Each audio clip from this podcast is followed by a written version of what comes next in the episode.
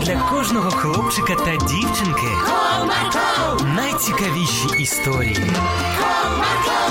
Не прогав свій настрій. Команда Марка.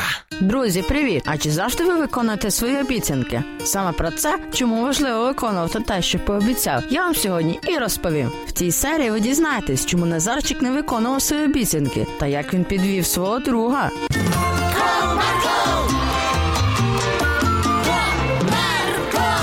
Був звичайний шкільний день. У однокласників та ліпших друзів Назарчика та Богданчика був урок літератури. Він же закінчувався. Ну що, додому вам буде парна робота. Потрібно поділитися на двох чоловік та підготувати цікавий матеріал про виникнення перших книжок. Почувши домашнє завдання, хлопці зраділи. Ура! Ми зможемо працювати разом. Це так круто. Так, я теж такий радий. І раділи друзі. Після закінчення останнього уроку хлопці пішли додому. Слухай, Богданчик, а як ми будемо робити?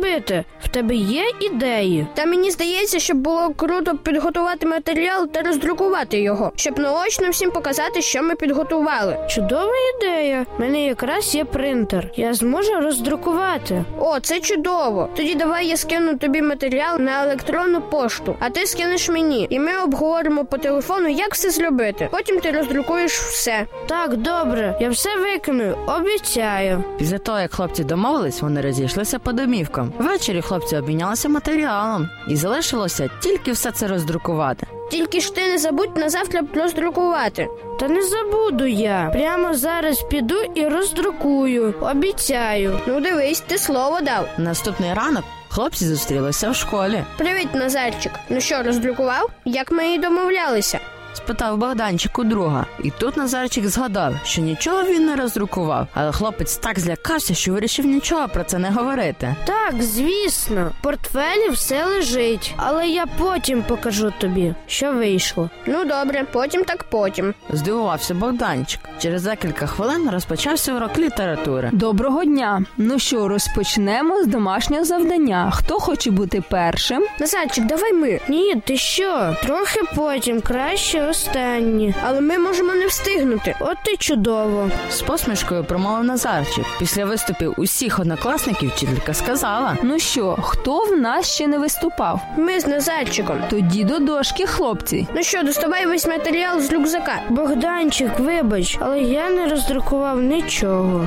Як? Ти ж сьогодні зранку казав зовсім інше. Я боявся, що ти ображатимешся, і я тому збрехав. Хлопці, що ви там обговорюєте?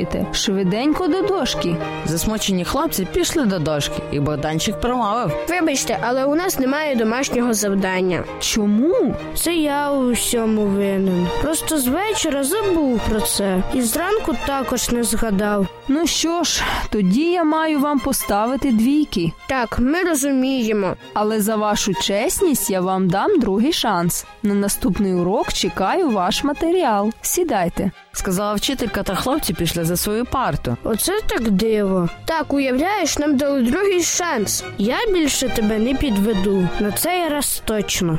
Ось так закінчилася ця історія, тому завжди дотримайтеся того, що пообіцяли. Це дуже важливо, бо через один проступок Назарчика хлопцям мало не поставили двійки. До зустрічі!